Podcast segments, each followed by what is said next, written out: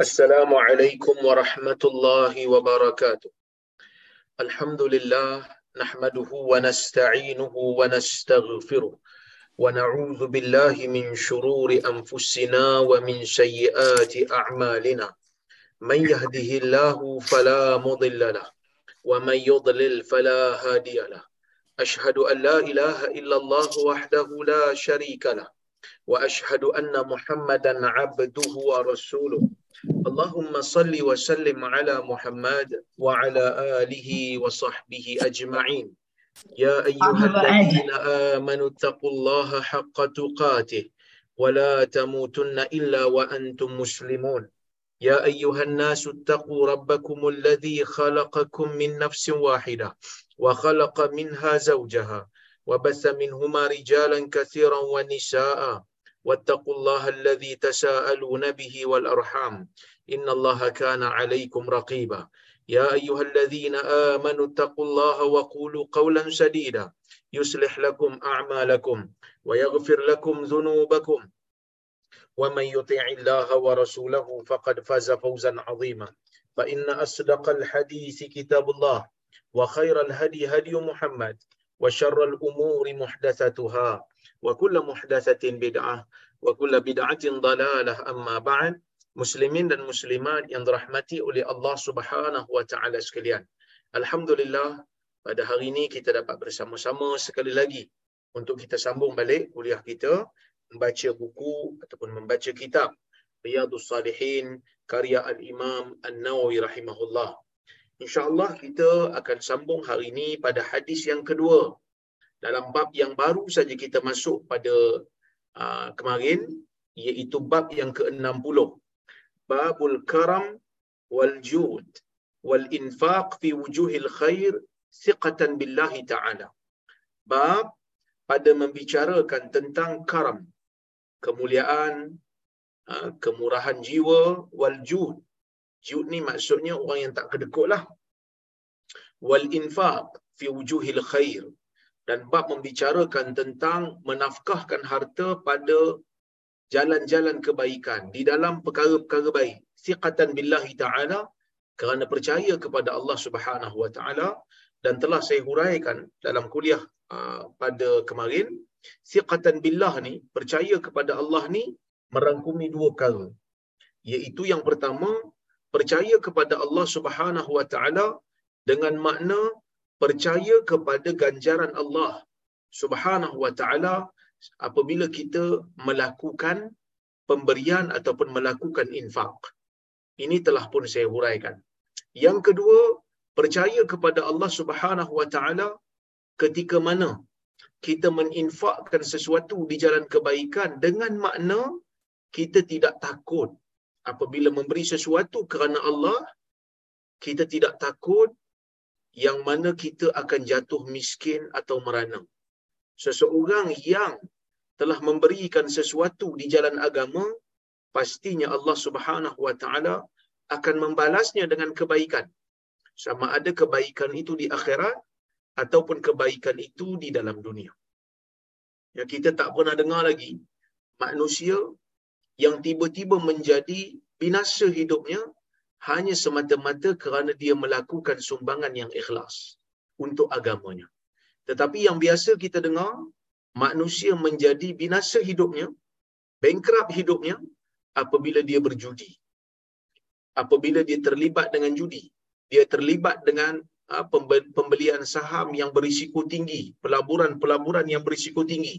Yang ni boleh membinasakan hidup dia dengan bankrupt dan sebagainya. Tapi melakukan sumbangan untuk agama, insya-Allah Allah Subhanahu wa taala akan jaga Mungkin dia tak jadi kaya, tetapi dia tidaklah hidup dalam keadaan melarat.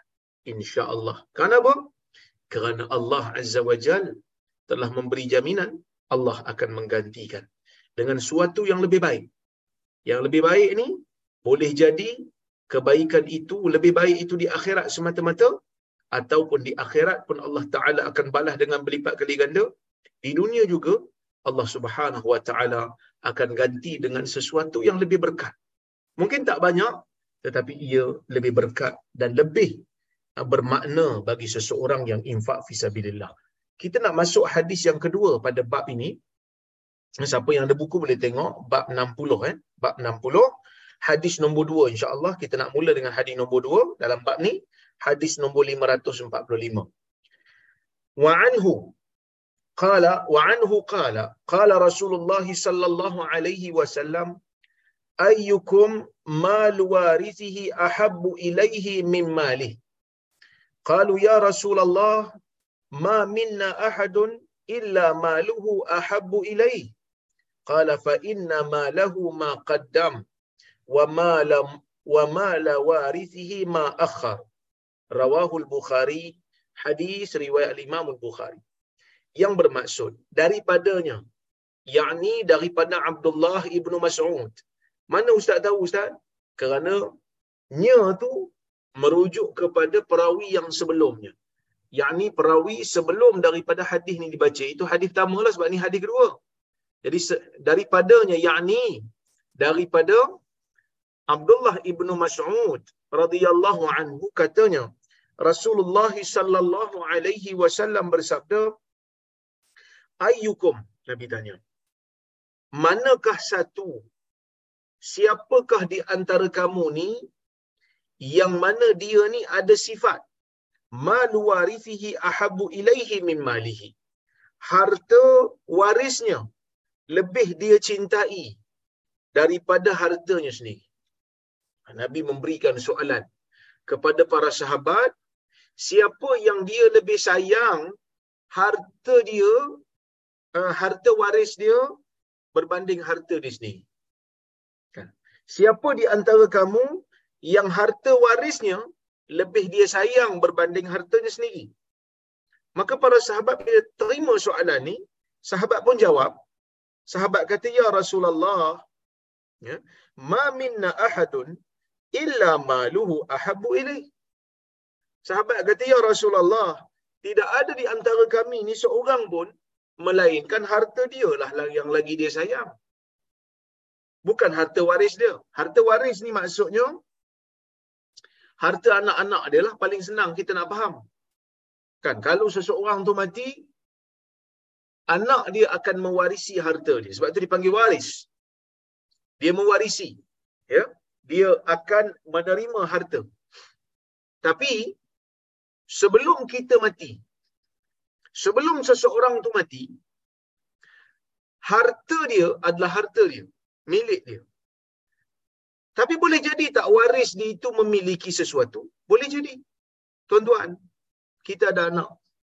Anak kita dah balik. Apa yang anak kita ada?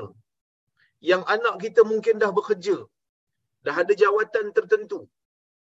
Anak kita ni, bila dia kerja, bila dia generate income, dia ada pendapatan dia sendiri, maka itu harta dia. Bila harta dia, maksudnya dia memiliki. Dia memiliki sesuatu. Bila dia memiliki sesuatu, kita pun ada harta, dia pun ada harta. Dari sudut perasaan kita, antara harta kita dengan harta dia. Nabi Nabi tanya ni. Antara harta kita dengan harta dia. Mana yang lebih kita sayang? harta yang kita cari dengan titik peluh kita sendiri dengan harta yang dia sendiri terima ataupun dia dapat mana lebih kita sayang maka Nabi berikan soalan ni dan para sahabat menjawab dengan jawapan yang straightforward sahabat kata tidak ada di antara kami ni seorang pun melainkan harta dia lah lebih dia sayang. Pasal apa harta dia lebih dia sayang? Harta dia dia cari dengan titik peluh dia, dia yang dapat, maka di sana ada unsur sentimental value sikit lah. Dan sebab tu, manusia ni, kalau dia dapat sesuatu dengan usaha dia, dia dapat sesuatu dengan titik peluh dia, dengan kepenatan dia, maka dia akan lebih sayang dan lebih menghargai. Ha, maka sebab itu Islam ni dia suruh orang lelaki ni bayar mahar kepada isteri supaya dia rasa pengorbanan nak nakkan sesuatu yang bernilai nakkan sesuatu yang berharga yang tinggi kedudukannya perlu untuk mengeluarkan sesuatu yang ada pada diri. Sebab tu kena bayar mahar tu. Supaya dia appreciate. Dia rasa sayang. Itu pertama. Yang kedua, sebab tu manusia ni bila mana ya, dia dapat sesuatu dengan titik peluh dia, dapat gaji umpamanya, jarang sangat orang yang bijak, orang yang cerdik, orang yang matang ni, jarang sangat dia membazir harta. Dia ada perasaan sayang. Siapa yang suka membazir ni? Yang suka membazir ni bila dia dapat sesuatu secara percuma. Ha, yang tu dia suka membazir lah.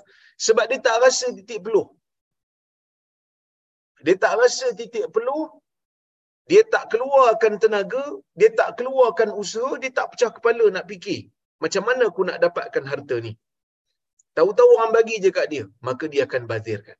Ha, sebab tu kalau kat universiti saya, sekarang ni, mana-mana program universiti, kalau melibatkan pelajar tu, kalau boleh kita nak cas sikit. Minta dia bayar sikit. Minimal, minimal pun tak apa. RM10 ke, RM5 ke.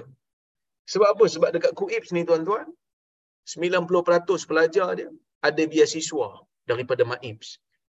Yuran percuma, penginapan percuma, ada allowance lagi RM300 setiap bulan diberi. Jadi kehidupan mereka itu kehidupan yang selesa. Semua free ni. Belajar apa belajar apa ni yuran free. Kan? Penginapan free.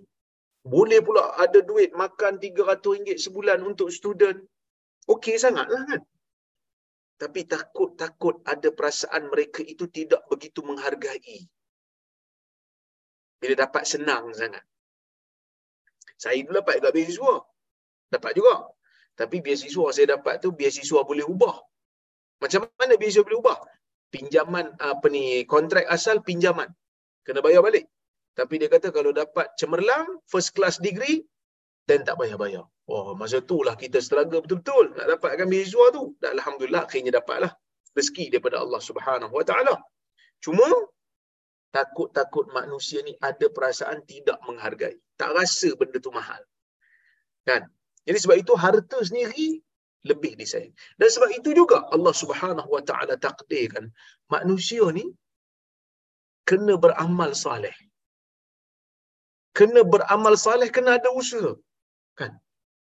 Kalau ikutkan Tuhan bukan berkehendak kepada amalan kita pun. Bukan berhajat kepada amalan kita pun. Kita salat ke, kita tak salat ke, Tuhan macam tu saja. Tak bermakna bila kita salat, Tuhan bertambah kuat. Bila kita tak salat, Tuhan bertambah lemah. Tak. Hasya lillah. Na'udzubillah daripada kita berkata begitu. Allah tidak memerlukan makhluk. Allah ghaniyun 'anil alamin. Tuhan tu tak memerlukan alam pun. Alam yang perlukan Tuhan untuk untuk terus hidup, untuk terus uh, orang kata apa menjalani kehidupan. Kan? Jadi dalam isu ni, tuan-tuan dan puan-puan rahmati Allah sekalian, Nabi sallallahu alaihi wasallam itu bertanya soalan supaya sahabat berfikir dan sahabat bagi jawapan yang selari dengan fitrah insan. Menunjukkan sahabat ni pun manusia yang normal. Harta dia lebihlah dia sayang daripada harta waris dia. Pasal apa? Pasal harta waris dia tu waris dia punya. Buat pun nak sayang lebih-lebih dia jaga lah. Harta aku lah aku paling sayang sekali. Maka Nabi sallallahu alaihi wasallam pun menjawab. Nabi kata apa? Qala fa inna ma lahu ma qaddam. Sesungguhnya harta dia sendiri tu apa yang telah dihulurkan. Wa mala warisihi ma akhar. Manakala harta warisnya itu ialah apa yang disimpan dan ditinggalkan. Dalam hadis ni, Nabi sallallahu alaihi wasallam nak sebut apa? Yang pertama sekali, tuan-tuan dan puan-puan rahmati Allah sekalian, Nabi mengiktiraf sifat keinsanan manusia. Manusia suka pada harta. Nabi sallallahu alaihi wasallam tak bantah. Manusia suka menyimpan. Nabi sallallahu alaihi wasallam taklah menghalangnya. Cuma Nabi SAW kata, kalau boleh, kamu kena sayang harta kamu sendiri berbanding harta waris kamu. Mana satu harta kamu? Harta kamu ialah harta yang kamu hulurkan. Harta yang kamu sumbangkan. Itu confirm milik kamu. yang mana harta yang kamu tinggalkan harta yang kamu tinggalkan setelah kamu meninggal dunia setelah kamu tak ada lagi dalam dunia ni itu bukan harta kamu dah. Itu harta waris kamu. Dan sepatutnya kamu tak payah sayang sangatlah. Sebab kamu pun jawab tadi harta kamu sendiri yang kamu lebih sayang. Berbanding harta waris kamu. Kan? Nak bagi tahu apa? Nak bagi tahu Nabi sallallahu alaihi wasallam yang pertama Nabi tak menghalang sifat manusia yang sayang kepada harta. Maka sebab itu dalam bahasa Arab, harta tu dipanggil mal. Dalam bahasa Arab, harta tu, perkataan Arab bagi harta ialah mal. Apa itu mal? Kan kita panggil baitul mal. Kan? Tempat apa ni kutip zakat, kita panggil baitul mal. Ataupun baitul malil muslimin rumah yang mengumpulkan harta-harta milik bersama orang Islam. Baitul Mal. Mal ni dalam bahasa Arab diambil daripada perkataan mail. Apa itu mail? Mail dalam bahasa Arab bermaksud kecenderungan. Ya, fala tamilu kullal mail. Jangan kamu cenderung pada salah satu daripada isteri-isteri kamu kalau kamu ni berpoligami. Jangan lebihkan salah seorang kena bagi ikut sama rata, kena bagi ikut sama adil. Allah Subhanahu Wa Taala pesan kepada kepada suami-suami yang ada ramai isteri ni. Ya. Main daripada perkataan main iaitu cenderung. Ya. Man kanat lahu imra'atan famala ila ihdahuma kana yawmal qiyamah qama yawmal qiyamah wa wa wa, uh, wa shaqquhu sorry Saqid kalau tak silap. Saya lupa dah hadis tu. Nabi SAW menyebutkan di dalam sebuah hadis riwayat Imam Ahmad, Nabi kata, sesiapa yang ada baginya imra'atan. Ya. Sesiapa yang ada baginya uh, dua isteri. Famala ila ihdahuma. Dan dia ni, ya, cenderung pada salah satu. Ha, ya, cenderung pada salah satu maksud dia tak adil lah dari sudut pemberian zahir qama yaumal qiyamah ataupun uh, bu'itha yaumal qiyamah ya, ja'a yaumal qiyamah wa shiqquhu ma'il ha. dalam keadaan separuh daripada badan itu sengit maksud dia akan bangkitlah hari kiamat dan keadaan cacat mala daripada perkataan mala iaitu cenderung ataupun uh, orang kata apa uh, cenderung lah cenderung dalam bahasa bahasa Melayu cenderung uh, kita panggil dalam bahasa apa? Dalam bahasa Inggeris saya pun tak pasti. Tapi dalam bahasa Arab kita panggil mail. Dia punya kata nama mail. Dia punya verb mala yamilu. Mailan. Bahasa Arab diambil perkataan mal diletak pada harta. Sebab apa? Sebab harta ni jiwa manusia cenderung pada dia. Jiwa manusia tertarik pada dia. Sebab dia panggil harta tu mal. Macam mana pun kita ni saleh macam mana pun kita tak boleh nafi. Ada rasa sayang pada harta. Ada rasa sayang, ada rasa berkehendak kepada harta. Ya? Jadi sebab itu Nabi SAW tak bantah. Tetapi Nabi SAW memperingatkan kepada para sahabat yang telah menjawab dengan jawapan yang betul yang selari dengan fitrah manusia. Harta dia dah tentu dia lebih sayang bagi harta waris dia. Maka Nabi kata, oleh kerana kamu jawab begitu, maka kamu kena sedar dan kamu kena tahu harta kamu yang sebenar-benarnya adalah apa yang kamu telah hulurkan. Harta yang sebenar-benarnya adalah apa yang kamu berikan untuk agama. Kerana itu telah terlaksana pahalanya. Itu confirm milik kamu. Apa yang telah ditulis dalam catatan malaikat insya-Allah itu akan berkekalan. Ya. Wa mala harta warisnya pula ma'akhar apa yang dia tinggalkan setelah dia mati. Tapi tu ustaz yang ada dalam akaun bank saya ni saya punya ke waris saya punya? Eh awak punya lah tapi adakah itu berkekalan? Awak punya dalam keadaan pemilikan itu tidak kekal. Yang kekal apa? Yang kekal apa yang awak telah sumbangkan. Apa yang awak telah berikan. Apa yang awak telah belanjakan. Sebab itu dalam hadis Uthman, Nabi wasallam sebut. Nabi kata, "Halaka illa ma akalta fa afnait wa ma labista fa ablait wa ma tasaddaqta fa amdait. Tidaklah yang betul-betul bagi kamu ini melainkan apa yang kamu dah makan dan telah tercerna apa yang kamu telah pakai lepas tu kamu burukkan ataupun baju tu dah jadi buruk dah lusuh dan apa yang kamu telah sedekahkan lalu telah terlaksana pahala ni yang betul-betul confirm milik kita. Apa yang kita makan dah telah tercerna. Apa yang kita minum dah terlawas. Apa yang kita pakai baju tu dah jadi buruk. Apa yang kita telah sedekah kemudian telah terlaksana pahalanya. Itulah yang confirm milik kita. Yang kita simpan ni kita dapat kita simpan. Kita dapat kita simpan. Kita dapat kita simpan. Yang kita dapat kita simpan ni tuan-tuan dan puan-puan rahmati Allah sekalian belum tentu menjadi milik kita. Belum tentu. Sekarang ia milik kita. Tapi kenapa belum tentu? Kerana kita ni bukanlah kekal berada dalam dunia. Kita tak kekal. Kita lahir pada tahun sekian-sekian. Malaikat dah tulis siap-siap sebelum kita lahir pun. Waktu kita dalam perut ibu kita pun malaikat telah pun menentukan. Malaikat telah pun menulis. Kerana Allah telah menentukan.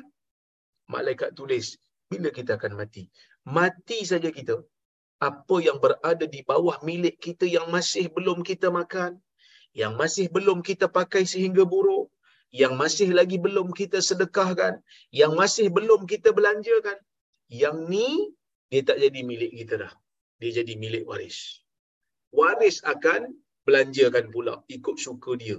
Kerana tak ada siapa boleh kata ini tak boleh, ini tak boleh. Melainkan hanya peraturan agama. Dia bebas untuk berbelanja. Sebab itu Syekh Mustafa Bu'wa dia kata apa? Afad al-hadith hirsal islami ala tashihil mafahim wal marbadi as-sa'idah. Dia kata, Islam ni, uh, Islam ni, hadis ini bagi tahu kepada kita, Islam bersungguh-sungguh dalam memperbetulkan ya, dalam memperbetulkan mafahim dalam memperbetulkan pemahaman wal mabadi as-saidah dan juga prinsip-prinsip yang diterima pakai maksudnya prinsip yang diterima pakai oleh orang zaman Nabi SAW apa yang berada di bawah milik kita apa yang kita simpan itulah yang kita punya tak sebenarnya tak semua kita punya tu kerana kalau kita mati, dia akan jadi milik waris. Maka Nabi SAW memperbetulkan semula pemahaman itu. Supaya manusia ni tak terlalu bakhil.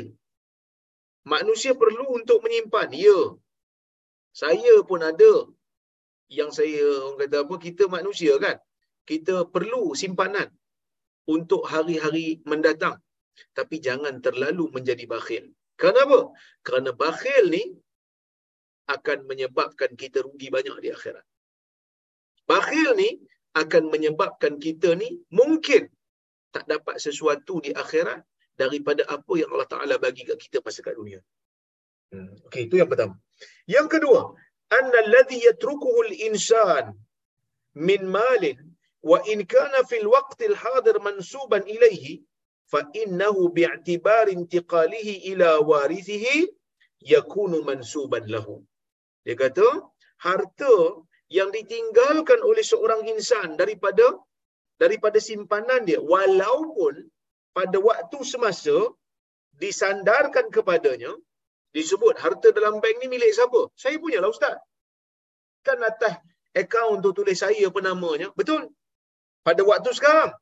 Tapi fa innahu tetapi harta yang disandarkan kepada kita yang belum kita belanjakan yang belum kita sumbangkan, yang belum kita gunakan untuk diri kita, bi'tibar intiqalihi ila warithihi, bila mana kita mati dia akan berpindah milik kepada waris, yakunu mansuban lahu. Dia akan jadi milik waris. Dia tak jadi milik kita selamanya. Dia hanya jadi milik kita sementara. Bila kita simpan, sementara je milik kita. Ya?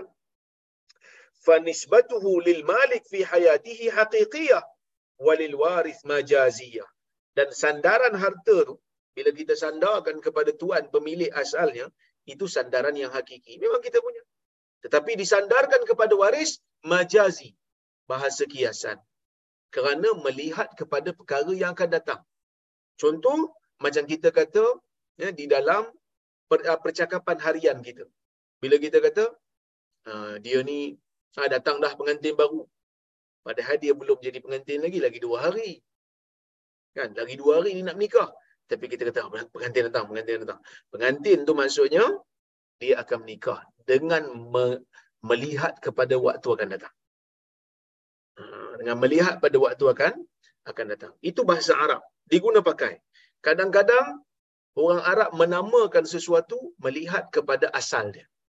Melihat kepada zaman dulu dia kata apa. Contohnya, macam orang sembang dengan kita. Kesian dekat anak yatim ni, tak ada orang nak bela zaman sekarang ni. Saya ingat nak buka rumah anak yatim, nak bela anak yatim. Tiba-tiba ada orang tua Pak Cik Haji ni pun cakap, sebenarnya Pak Cik ni pun anak yatim juga. Oh Pak Cik, Pak Cik pun dulu anak yatim juga. Ya, sebenarnya Pak Cik anak yatim. Kita sepatutnya kalau ikut makna bahasa, Pak Cik tu bukan anak yatim dah. Anak yatim ni anak yang belum balik, yang tidak ada bapa. Itu baru anak yatim. Pak Cik ni apa benda? Dah bangka dah. Tapi bila dia cakap macam tu, Pak, sebenarnya Pak Cik ni pun yatim juga. Kita faham. Dia bercerita pada zaman dulu.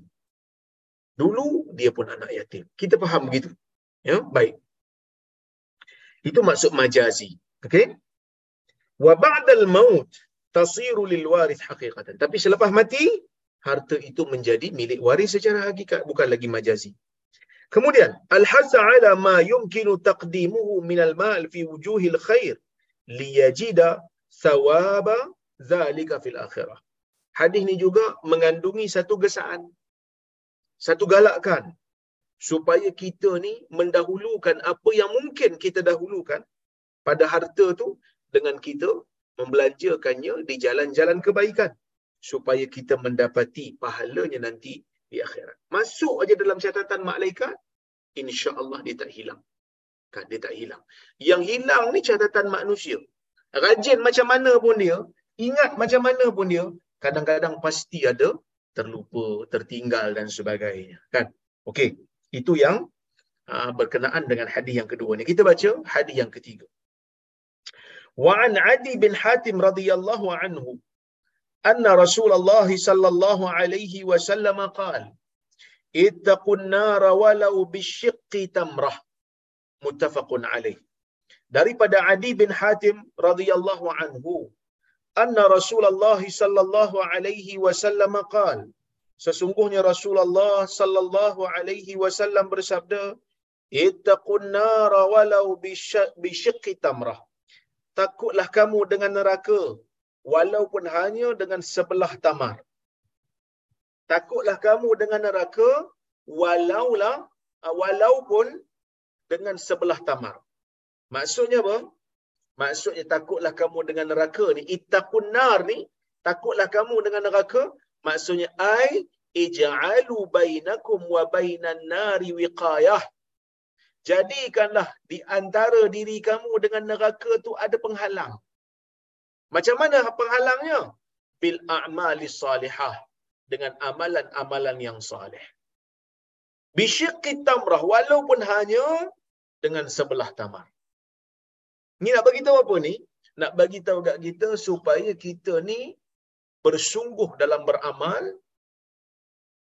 appreciate amalan-amalan salih, walaupun amalan itu nampak ringan pada manusia tetapi di sisi Allah Azza wa Jalla ia tidak akan pergi secara sia-sia selagi mana kita lakukannya dengan ikhlas. Ini yang paling penting saya. Ya, jangan sekali-kali ada dalam perasaan kita ni ya rasa bila nak buat benda saleh rasa hina. Bila nak buat benda saleh rasa macam tak berapa nak feel sedangkan amal saleh itu akan memberikan kita pahala dan amal saleh itu kalau dia kecil pun dia akan berganda-ganda. Dia akan berganda. Jadi bila berganda dia tak jadi kecil lah. Kan? Sebab itulah ah, dalam kuliah yang lepas saya dah cerita Abu Khaythama yang mana dia ni bila dengar je ayat Quran Allah Taala suruh infak fi sabilillah dia terus keluarkan apa yang dia ada dia ambil segantang tamak dia bagi sa' min tamak segantang tamak jadi segantang tamak ke banyak pun Kan? Dalam berapa kilo? Satu cupak ada, satu gantang ada empat cupak. Empat tadahan tangan. Empat kali tadahan tangan. Tamah. Tadahan penuh tangan. Ha, tu. Banyak tu ya. Dua kilo kot. Kurang. Ke sekilo lebih. Kurang. Jadi, dia bagi. Dan dia tak rasa benda tu lekeh. Sebab itu je yang dia ada. Tapi orang munafik biasa, orang munafik gelak kan. Inna Allah laghani'un an hadha. Allah Ta'ala tak perlu ni banyak ni sikit sangat. Baik tak payah bagi. Sebab kita kadang-kadang ada kan. Manusia-manusia suka memperlekehkan. Amal-amal soleh ni suka perlekeh. Kadang-kadang bila kita jawab-jawab soalan dekat kuliah kan, orang tanya kita tentang sesuatu, ada orang dia pelekeh, dia kata, ish dia ni kata, apa cerita benda ni je? Tak ada cerita benda lain ke? Benda-benda basic. Kita kata dah orang tanya, kita jawablah. Mungkin dengan jawapan kita tu, akan menyebabkan orang tu boleh beramal soleh dengan baik. Kan boleh beramal soleh dengan baik. Kita kita mungkin dah tahu. Jadi bila kita dah tahu tak apa, anggap ia sebagai satu ulang kaji. Kan? Ada manusia yang kadang-kadang dia rasa, ish, benda ni simple sangat. Eh, benda ni macam tak ada benda je. Eh, tak ada bernilai pun. Tuan-tuan, amal saleh ini banyak pintunya. Orang bagi dengan derma seringgit. Dengan ikhlas, dengan kesusahan, dengan pengorbanan. Mungkin di sisi Allah, pahalanya lebih besar daripada kita. Kerana pengorbanan dia. Kerana keikhlasan dia. Kerana kesungguhan dia. Dia beri seringgit dengan struggle. Lebih banyak pahalanya. Mungkin daripada kita yang beri seribu. Kerana kita bagi seribu, dalam keadaan kita ada juta-juta dalam bank. Tapi mungkin seribu tu juga banyak pahala. Kita tak tahu Allah Ta'ala yang menghitung pahala. Cuma, jangan sekali-kali ada dalam diri kita perasaan untuk memperkecilkan amal saleh walaupun sikit. Sebab kadang-kadang bila nak buat baik ni benda-benda kecil ni kita rasa macam malu. Dan kita rasa macam malu. Tak perlu malu tuan-tuan. Kenapa tak perlu malu? Kerana kita bukan buat benda jahat. Kita buat benda baik. Kita buat amal saleh. Amal saleh akan dihitung selagi mana ia ikhlas. Imatatul adha 'anil tariq sadaqah. Buang duri daripada jalan. Buang kotoran daripada jalan yang boleh ganggu orang untuk jalan. Itu juga dianggap sebagai sebagai satu kebaikan, sebagai satu sedekah. Kan? Dia buang duri. Padahal tak ada kepentingan apa pun dia kat situ dia nampak dah dia boleh elak je tapi dia buang kan dia bimbang. Orang lain takut terpijak, orang lain takut bahayakan orang. Jadi dia buang. Dia buang itu amal soleh. Sama juga. Walau dengan sebelah tamar. Maksudnya apa? Orang ni dia makan, mungkin dia makan tamar sebelah. Dia tengok orang sebelah tak makan. Dia kata bagi sebelah. Nak bagi sebelah kesegan pula sikit sangat. Tak bagi. Bila boleh berlaku keadaan macam ni? Kalau zaman sekarang kurang. Zaman dulu biasa sebab zaman dulu orang tak cukup makan. Zaman dulu orang tak cukup makan. Makanan tak banyak. Tapi zaman sekarang boleh ke? Separuh utama boleh. Kita buka puasa umpamanya dekat Masjid Nabawi ke Masjidil Haram ke kan. Buka puasa. Orang berebut-rebut nak masuk dalam masjid sebab nak semayang. Dia orang pun ingat buka puasa lepas lepas daripada salat. Insya nanti baru dia orang nak pergi buka puasa. Kan? Jadi kita ada tamar, kita pun buat benda sama. Kan? Jadi kita ada tamar sebiji. Kita berbuka dengan tamar sikit dengan air zam-zam. Dengan setamar sebiji dengan air zam-zam. Kita kesian tengok dia. Dia tak ada apa nak makan. Kita tahu dia puasa. Kita belah sebelah. Ha? Kita jadikan dua bahagian. Kita bagi dia sebelah, kita makan sebelah. Adakah itu perlu rasa malu dan segan? Tak perlu. Itu adalah amal soleh. Dan mungkin itu akan menjadi pembela kita. Di hari kiamat, bila ditimbang amalan, lebih sikit belah baik disebabkan amal soleh yang kecil-kecil yang kita buat ni. Allahu Akbar. Tuan-tuan. Benda yang bagus. Benda yang tak perlu untuk malu dan tak perlu untuk segan. Dia memberikan manfaat. Jadi sebab itu, Nabi SAW kata, jadikan diri kamu ada penghalang di antara kamu dan juga neraka, walaupun hanya dengan sebelah tamar. Walaupun hanya dengan mensedekahkan sedikit daripada harta kamu. Ya, baik. Nombor empat. Kita tengok hadis nombor empat. Hadis nombor 547 dalam bab ni. Wa an Jabir radhiyallahu anhu qala. Ma su'ila Rasulullah sallallahu alaihi wasallam syai'an qattu faqala la. Muttafaqun alaih.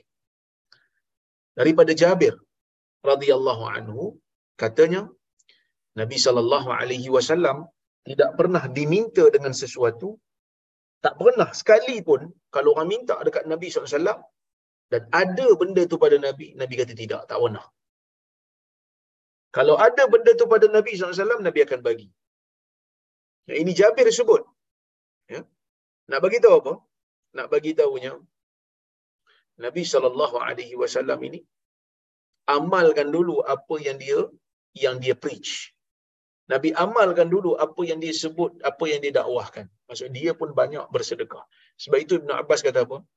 Kana Nabi sallallahu alaihi wasallam ajwadan nas. Nabi sallallahu alaihi wasallam ni manusia yang paling pemurah.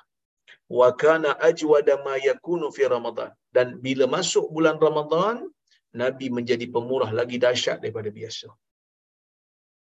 Nak bagi tahu kat kita Nabi SAW orang yang pemurah. Orang minta, ada kat Nabi, Nabi bagi. Orang minta, ada kat Nabi, Nabi bagi.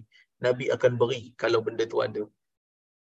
Kan? Nabi akan beri kalau benda tu ada. Sebab itu kata Mustafa Bura, Syekh Mustafa Bura kata, Afad al-hadis anna Nabi sallallahu alaihi wasallam idza kana idza su'ila syai'an wa kana mawjudan indahu a'tah.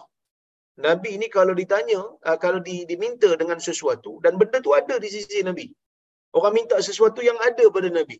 A'tahu, Nabi akan bagi wa in lam yakun indahu wa'ada sa'il wad'an lahu. Kalau tak ada benda tu kat nabi nabi akan cuba untuk bagi janji dekat orang tu supaya tahu supaya orang tu datang balik kat nabi kalau benda tu ada. Wa rubbama stadana wa anfa. Kadang-kadang nabi sanggup untuk pinjam pada orang lain dan nabi bagi kat orang yang minta kalau nabi tahu orang yang minta tu memerlukan wala yantiqu bil man' awir rad. Nabi tak tak tak tak tolak ataupun kita kata tak menolak. Tak pernah menolak pemberi apa ni pe, apa ni permintaan orang. Ya. Wa hadha mimma yadullu ala mazidi karamihi wa husni akhlaqi. Ini menunjukkan betapa sifat pemurah Nabi itu dahsyat, akhlak Nabi itu tinggilah. Kan? Adakah bermakna bila diminta sesuatu Nabi kata tidak tu hanya berkaitan dengan harta saja? Tak juga. Orang minta tolong kat kita. Kan? Kita mampu nak tolong. Kita tolonglah. Sebab ada kadang-kadang manusia dia ni boleh tolong tapi saja tak mau tolong. Sebab tak mau tolong bukan ada kepentingan aku pun. Ada kadang-kadang manusia yang jenis otak macam ni. Kan? Dia boleh tolong. Tapi dia kata, buat apa aku nak tolong? Bukan ada kaitan dengan aku pun. Tak ada kepentingan apa pun. Padahal dia boleh tolong. Manusia yang seperti ini, kita kena sedarkan dia. Menolong, membantu manusia, ya, juga termasuk dalam hadis ini. Tak diminta sesuatu, Nabi ini tak diminta sesuatu, dan dia kata tidak, tak ada. Dia akan bagi. Dia akan bantu. Dia akan tolong. Dia akan beri dalam bentuk pemberian fizikal ataupun memberikan memberikan bantuan. Okey.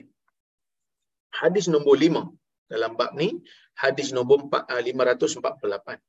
Wa an Abi Hurairah radhiyallahu anhu qala, qala Rasulullah sallallahu alaihi wasallam, ma min yawmin yusbihu al-ibadu fihi illa malakan yanzilan فيقول أحدهما اللهم أعطي منفقا خلفا wa yaqulul akhar Allahumma a'ti mumsikan talafa.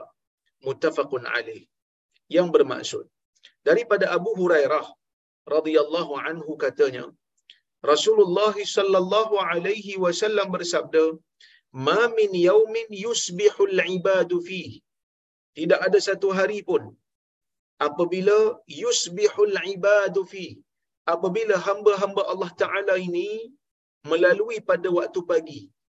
Menjalani waktu subuh illa malakan yanzilan. Melainkan akan ada dua malaikat yang akan turun. Nabi kata tidak ada satu hari pun yang hamba Allah berpagi-pagian padanya. Maksudnya tak terbit pada waktu pagi bagi seorang bagi bagi hamba-hamba Tuhan ni melainkan malakan yang zilan melainkan ada malaikat dua malaikat dua malaikat akan turun. Turun daripada mana? Turun daripada langit. Langit tu kat mana ustaz? Langit tu kat atas lah. Atas mana tak tahu wallahu a'lam. Allah taala lebih mengetahui. Kan? Tapi dia di atas. Di kawasan paling tinggi. Malaikat turun. Turun ke dunia ni. Fayaqulu ahaduhuma. Salah satunya daripada dua malaikat itu akan berkata Allahumma a'ti munfiqan khalafa. Ya Allah berikan orang yang pemurah berikan orang yang infak fi sabilillah itu gantian. Khalafa. Khalafa dengan maksud gantian. Gantian apa? Gantian yang lebih baik.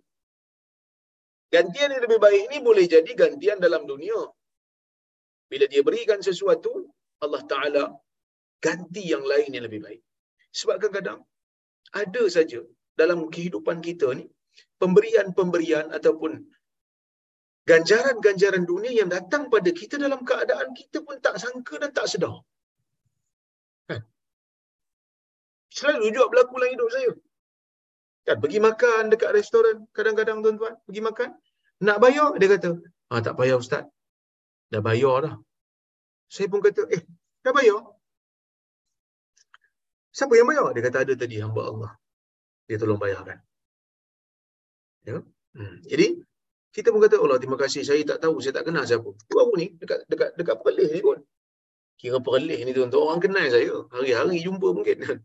Orang dah boring tengok muka saya kat Perlis ni. Saya pergi makan dengan apa ni Abang Sani, pemandu saya. Tiba dia nak bayar. Dia kata, dah, dah ada orang bayar. Pun tak tahu siapa yang bayar. Kan? Bukan nak kata saya bagus, tak. Tapi kadang-kadang Allah Ta'ala mungkin gantikan dengan sesuatu yang mungkin saya buat dulu. Adalah sikit yang dianggap sebagai kebajikan dalam agama ni. Jadi diganti yang lain. Diganti dengan sesuatu yang kita tak jangka. Kan? Bantuan. Bantuan ni kadang-kadang datang dalam bentuk yang kita jangka. Mungkin sesuatu yang Allah Subhanahu Wa Taala berikan kepada kita atas dasar kita dulu pernah infak sesuatu dalam agama. Jadi dia balas balik. Dia balas balik. Itu yang yang kita kena yang kita kena sedar. Okey. Kemudian yang kedua boleh jadi ganti itu ganti di akhirat iaitu gantian dengan berbentuk berupa pahala dan tak jadi masalah pun untuk kita tafsirkan dengan kedua-dua tafsiran yakni malaikat berdoa ya Allah orang yang pemurah ni bagi ganti di dunia dengan pemberian-pemberian lain bagi ganti di akhirat dengan pahala yang berlipat kali ganda. Ini doa malaikat. Yang kedua, Allahumma a'ti mumsikan talafa. Ya Allah, kata malaikat yang satu lagi ni, dia kata, Ya Allah, berikan orang yang kedekut itu talafa. Kebinasaan. Berikan dia kebinasaan. Apa maksudnya? Orang yang kedekut sehingga dia tak dapat laksanakan perkara yang wajib. Ya. Dia tak dapat laksanakan perkara yang wajib. Maksudnya, orang yang kedekut sehingga benda-benda yang wajib pun dia tak buat. Patutnya dia dia kena bayar zakat. Fitrah, dia buat lupa. Dia kata, apa nak bayar, rugi aku cari duit ni, tiba-tiba nak bagi ke orang pula. Dia fikir macam tu pula. Dia tak tahu. Allah subhanahu wa ta'ala yang arahkan dia. Pemilik segala segala harta, pemilik segala kerajaan, pemilik segala apa yang ada dalam dunia Tuhan. Dia boleh bagi arahan tapi dia tak peduli. Dia kata aku yang cari maka aku tak mau bayar. Kekut, kekut. Allah akan binasakan. Malaikat doa, Ya Allah, binasakan. Binasakan apa?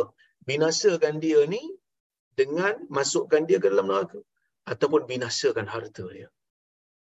So ini satu doa yang yang sangat-sangat serius lah. Sebab yang doa ni bukan saya yang doa ni bukan kita yang ada dalam kuliah ni. Mungkin kita yang ada dalam kuliah ni tak ramai. Yang orang kata apa? Yang menjadi wali Tuhan. Walaupun mungkin ada. Tapi yang doa ni, makhluk yang Allah subhanahu wa ta'ala sebut dalam Quran. La ya'asunallaha ma'amarhum wa yaf'aluna ma yu'marun. Satu golongan yang Allah Taala ciptakan memang taat pada dia. La ya'sun Allah ma amarahu sekali-kali mereka tidak derhaka kepada Allah. Ya? Sekali-kali mereka tak derhaka kepada Allah. Atas apa yang Allah Taala perintahkan mereka wa yaf'aluna ma yu'marun. Mereka sentiasa melakukan apa yang Allah Taala perintahkan. Ya? Baik. Hadis inilah yang menjadi satu kekeliruan bagi sebahagian orang. Hadis inilah yang menjadi kekeliruan pada sebahagian orang. Sebab apa? Sebab dia kata sedekah subuh. Ada seorang ustaz daripada Indonesia, dia berceramah, dia kata, tuan-tuan, kok mana pun kita kena peruntukkan untuk diri kita sikit berkenaan dengan sedekah subuh. Apa itu sedekah subuh? Sedekah subuh ni dia kata, ada fadilat. Apa fadilatnya? Dia kata sebab malaikat doa untuk orang yang melakukan sedekah subuh. Ha, dia baca hadis ni tau.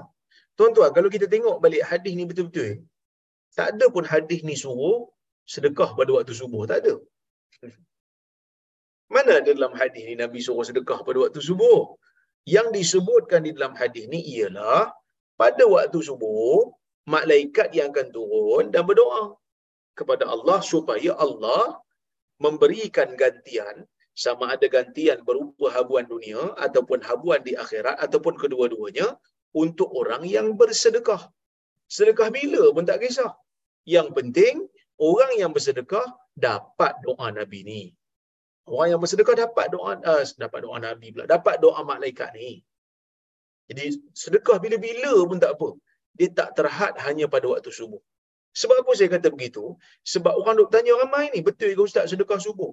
Nak sedekah waktu subuh tuan-tuan. Kan ramai orang berkeliaran lagi waktu subuh. Mungkin tabung masjid ada. Kan? Tapi ini adalah satu salah faham. Maksudnya, bila nak sedekah, jangan hanya jangan hanya uh, fokus pada waktu subuh saja. Bila-bila masa kita nak sedekah, kita boleh sedekah. Dan tidak ada hadis yang menyatakan sedekah subuh ni bagus daripada sedekah-sedekah pada waktu lain. Yang banyak bagus sedekah banyak ni bulan Ramadan. Ha, itu betul. Sebab Nabi SAW sendiri pemurah pada bulan Ramadan. Tapi pada waktu-waktu yang lain, bila-bila masa pun kita boleh ber, bersedekah. Ha, bila-bila masa pun kita boleh bersedekah. Dan di antara tugas malaikat, hadis ini juga membuktikan kepada kita, di antara tugas-tugas malaikat ni, selain daripada melaksanakan uh, tujuan ataupun tugas-tugas tertentu, seperti menurunkan hujan, Mikail menurunkan rezeki umpamanya. Kan? Jibril ataupun Jibril menurunkan wahyu umpamanya. Israfil tiup sangkagala umpamanya. Kan? Mungkar dan Nakir menyoal orang dalam kubur umpamanya. Ada juga tugas-tugas malaikat ni yang kerja mereka mendoakan orang saleh. Ada juga di kalangan mereka ni kerja dia adalah mendoakan balasan yang setimpal untuk orang-orang yang melakukan kejahatan umpamanya. Ha, jadi kita kena hati-hatilah. Ada juga di kalangan malaikat ni yang tugas mereka bawa rahmat kepada orang-orang yang melakukan saleh. Ha, ini di antara malaikat yang buat rahmat lah ni. Ha, malaikat yang buat rahmat yang mendoakan kita. Ha, bila mana kita melakukan kebaikan. Jadi sebab itu Syekh Mustafa Bura dia, dia, dia hurai. Dia kata, Afadal hadis al-hadda ala al-infaqil mamduh. Hadis ni mempunyai galakan supaya kita ni banyak melakukan infak yang dipuji. Infak ni banyak. Ada orang membelanjakan hartanya. Tapi ada orang dia membelanjakan harta bukan di jalan kebaikan. Ni tak mau membelanjakan harta di jalan batil, membelanjakan harta di jalan yang jahat, bukan bermakna kita terlepas. Kita pula akan diberikan dosa. Berdasarkan kepada ayat Al-Quran yang Allah Ta'ala sendiri sebut, وَتَعَوَنُوا عَلَى الْبِرِّ وَتَقْوَى وَلَا تَعَوَلُوا عَلَى الْإِثْمِ وَالْعُدْوَانِ Bertolong-tolonglah kamu. وَتَعَوَنُوا عَلَى الْبِرِّ وَتَقْوَى Bertolong-tolong kamu dalam perkara baik dan takwa. وَلَا تَعَوَنُوا عَلَى الْإِثْمِ وَالْعُدْوَانِ Jangan tolong-tolong dalam perkara dosa dan jangan tolong-tolong dalam perkara permusuhan. jadi bila kita nak infak, pastikan infak kita tu di jalan yang benar. Di jalan yang baik. Bukan di jalan maksiat, bukan di jalan kemungkaran. Ya. Wa huwa kama qala Nawawi. Dan ini seperti mana yang disebutkan oleh Imam Nawawi, al-infaq fi ta'at wa 'ala al-'iyal wa dhaifan wa tatawwu'at. Dia kata yang dimaksudkan dengan infak dalam kebaikan itu ialah infak dalam perkara ketaatan. Infak untuk orang pergi mengaji, infak dengan buka kuliah-kuliah agama, infak untuk bina masjid, infak untuk bina sekolah, wa 'alal 'iyal dan juga infak pada uh, keluarga, memberi makan pada orang. Kan? Nafkah tu beri nafkah pada keluarga yang wajib kita tanggung tu wajiblah. Kan? Ini termasuk juga keluarga-keluarga yang miskin, kita tolong, kita bantu mereka. Wat taifat. Begitu juga dengan uh, memberi makan kepada tetamu, wat tatawu'at dan juga perkara-perkara sunat kita boleh bantu. Kemudian yang kedua isy'ar al-munfiq anna Allah subhanahu wa ta'ala yu'awidu khairan mimma anfaq wa wa'ada wa wa'duhu haq. Okey. Hadis ini juga memberikan faedah isy'ar al-munfiq, memberikan satu kesedaran kepada orang yang banyak menafkahkan hartanya di jalan Allah, sesungguhnya Allah akan menggantikan apa yang dia beri itu dengan sesuatu yang lebih baik daripada apa yang dia beri. Dan janji Allah Ta'ala itu betul. Janji Allah Ta'ala itu benar. Cuma kadang-kadang kita kena sabar sikit. Sabar macam mana? Kerana ujian Allah Ta'ala itu datang. Dalam bentuk yang kadang-kadang kita sendiri tak jangka. Sebab saya pernah jumpa satu orang. Dia ni, kerja dia, uh, orang kata apa? Uh, ada yang halal, bercampur dengan yang haram. Kerja dia tu bercampur halal dengan haram. So dia cerita kat saya, dia kata dulu, kan, dulu saya ni ustaz, kerja saya sekian-sekian, saya tak mau ceritalah. Cuma dia kata saya saya tak tahu benda tu tak boleh ustaz. Saya pun kerja macam biasa. Tiba-tiba saya terjumpa dengan satu orang ustaz, doktor yang saya hormat. Nama dia Dr. Zaharuddin dia kata. Sahabat saya Dr. Zaharuddin ni sama-sama kami dalam uh, majlis fatwa Perlis. So, dia kata saya jumpa dengan Dr. Zahrudin, saya tanya dia berkenaan dengan kerja saya ni. Dr. Zahrudin kata tak halal kerja yang puan buat ni puan. Sebahagiannya. Jadi saya pun dah jadi cemas Ustaz dia kata. Jadi saya tanya Dr. Zahrudin nak buat apa? Dia kata macam inilah puan. Saya kira kan puan kena bersihkan harta. Yang mana yang tak halal ni memang kena let go. Kena pergi sedekah kan. Dia tuan-tuan dia kira-kira banyak dia kena bagi tu. Sebab dia nak bersihkan harta dia tu. Bertahun-tahun kan. Jadi dia kata masa saya bagi tu Ustaz, saya tengok, ish, boleh ke saya hidup lepas ni? Tapi dia kata, Alhamdulillah Ustaz, lepas saya bersihkan harta tu, Allah Ta'ala gantikan saya dengan lebat, dengan sesuatu yang berlipat kali ganda. Ini janji Allah. Dia kata, janji Allah Ta'ala itu benar. Saya dengar tuan-tuan, saya pun ha, tertelan liur jugalah, saya kata berani dia. Dan kalau saya berada di tempat dia pun, belum tentu saya boleh buat macam tu tuan-tuan. Jadi sebab itu, manusia-manusia ni kadang-kadang hebat. Allah Ta'ala uji mereka. Tetapi kesungguhan mereka dalam nak mencuci harta mereka. Sangat-sangat dahsyat. Ya? Baik.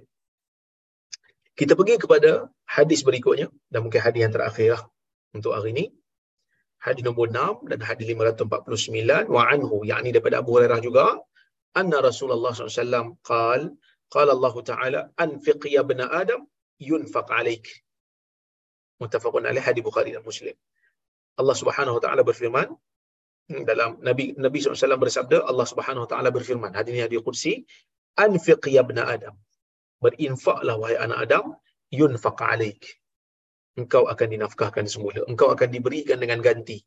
Maksudnya, berikan sumbangan dalam kebaikan. Dalam perkara-perkara baik, bila engkau berikan harta engkau di jalan Allah, Allah subhanahu wa ta'ala akan ganti dengan pemberian yang lebih baik. Ha, dengan pemberian yang lebih luas daripada apa yang kau berikan. Ini di antara janji Allah subhanahu wa ta'ala yang kita kena yakini. Ini Allah Taala berfirman dalam sebuah hadis kursi. Jadi tidak ada tidak ada keraguan padanya, tidak ada sanksi padanya kerana pemberi rezeki yang berjanji kepada kita. Jadi tuan-tuan dan puan-puan rahmati Allah sekalian, mudah-mudahan hadis-hadis yang kita baca ini dapat memberikan kita sedikit uh, orang kata apa semangat untuk kita uh, meneruskan uh, kerja-kerja baik kita meneruskan infak kita fi sabilillah agar Allah Subhanahu wa taala gantikan dengan yang lebih baik insya-Allah.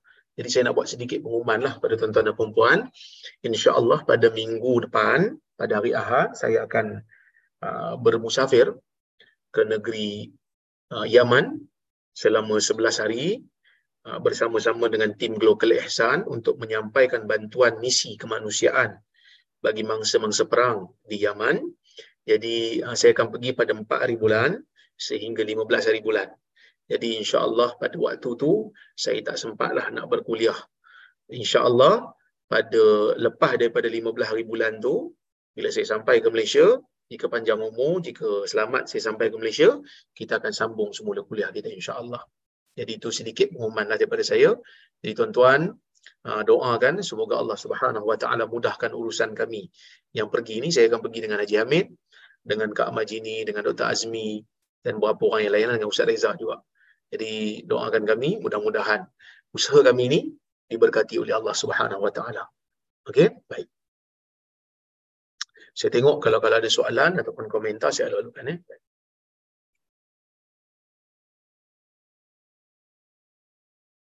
Kita tengok soalan.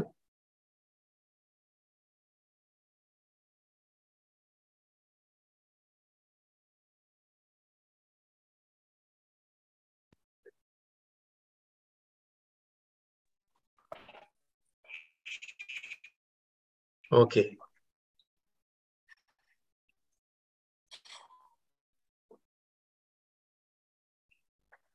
Eh, mana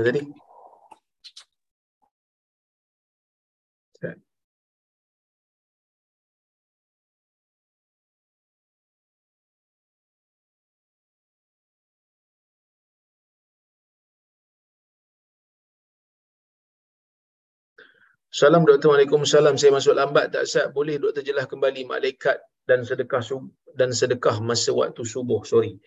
Waalaikumsalam warahmatullahi Malaikat yang doa pada waktu subuh tu, malaikat tu doa pada waktu subuh untuk Allah Subhanahu Wa Taala berikan ganjaran baik, gantian ya, kepada orang yang pemurah.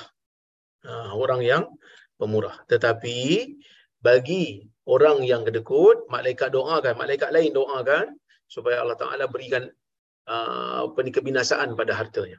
Uh, pembinasaan pada hartanya yang malaikat ni doa pada waktu subuh.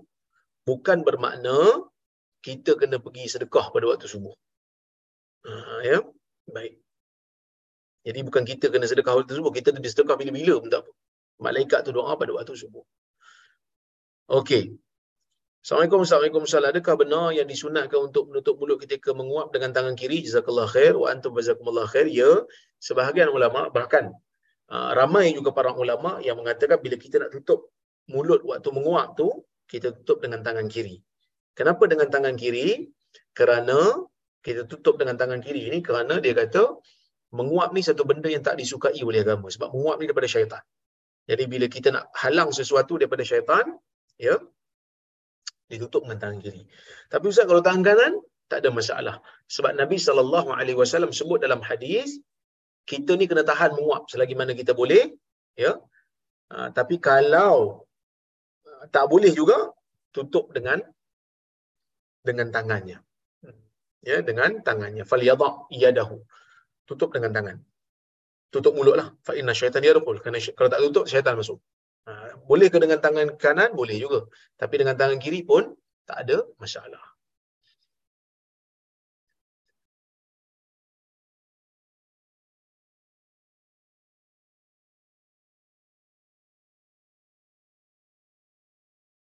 Assalamualaikum warahmatullahi wabarakatuh. Ingin bertanya, sunnah memberi makan kepada ahli keluarga yang diuji kematian adakah terikat pada jiran tetangga atau pada siapa saja? Pada siapa saja. Sebab Nabi SAW sebut pada orang Madinah, bila Ja'far mati, isna'u li ali Ja'far ta'ama. Berikan makan kepada keluarga Ja'far. Kerana telah datang kepada mereka perkara yang menyibukkan mereka. Assalamualaikum salam. Saya ingin cadangkan supaya buku bertajuk Let Us Be Muslim tulisan Maududi jadikan bahan bacaan bagi menghadam maksud menjadi Muslim yang sebenarnya. Ini kerana saya mendapati bahawa masjid dan institusi agama dalam negara ini gagal dalam mendidik masyarakat dengan pemahaman Islam sebenar. Saya mendapat kesedaran Islam ketika belajar di US. Oh, terima kasih banyak atas atas uh, cadangan ya. Assalamualaikum Ustaz. Waalaikumsalam. mohon perjelaskan keutamaan nafkah, infak, zakat dan wakaf. Sebab ada orang beri infak tapi tak bayar zakat. Ada orang yang bagi zakat tapi tak jaga nafkah. Mohon menjerahat. Pertama sekali, kita kena jaga prioriti. Sebab itu sebab itu Nabi SAW bacakan hadis qudsi pada kita. Allah Taala berfirman apa dia? Ma taqarraba ilayya 'abdi bi syai'in ahabbu ahabba ilayhi ahab ma taqarraba 'abdi bi syai'in ahabba ilayya mimma aftaratuhu 'alaihi. Tidak ada seorang hamba pun yang menghampirkan diri pada aku dengan sesuatu yang aku lebih suka melainkan um, dia buat benda yang uh, aku fardukan kat atas dia. Jadi masuk buat benda fardu dululah. Jadi mana satu benda fardu? Benda, uh, benda fardu yang datang adalah nafkah dulu. Sebab zakat dia ada haul. Zakat dia ada nisab. Dan zakat ni pula lebihan daripada keperluan asas. Sebab tu orang miskin tak, tak, tak wajib bayar zakat. Jadi kena nafkahkan harta, uh, keluarga dulu. Lepas tu ada lebihan, cukup haul, cukup nisab, baru bayar zakat. Uh, ada orang infak dulu, tapi dia lupa nak bayar zakat. Kan? Zakat dah cukup waktu, zakat tak bayar, pergi sedekah sunat. Ha, ini pun tak kena juga. Jadi kita kena seimbangkan di antara yang sunat dan juga yang wajib. Buat yang wajib dulu. Ha, lepas tu ada lebih baru buat yang yang sunat. Wallahu a'lam. Jadi tuan-tuan dan puan-puan rahmati Allah sekalian, itu sajalah yang boleh saya sampaikan pada malam ini. Uh, saya mohon maaf terkasar bahasa tersilap kata. Terima kasih pada kehadiran. Terima kasih pada penganjur. Ya, pada Haji Shah, pada Haji Hamid, Johan, Datuk Syekh Hamid, Datuk Rozhan, Tan Sri, Azman yang menganjurkan kuliah pada malam ini. InsyaAllah kita jumpa lagi di lain masa. Aku luka hadha wa astaghfirullahaladzim li walakum. Wassalamualaikum warahmatullahi wabarakatuh.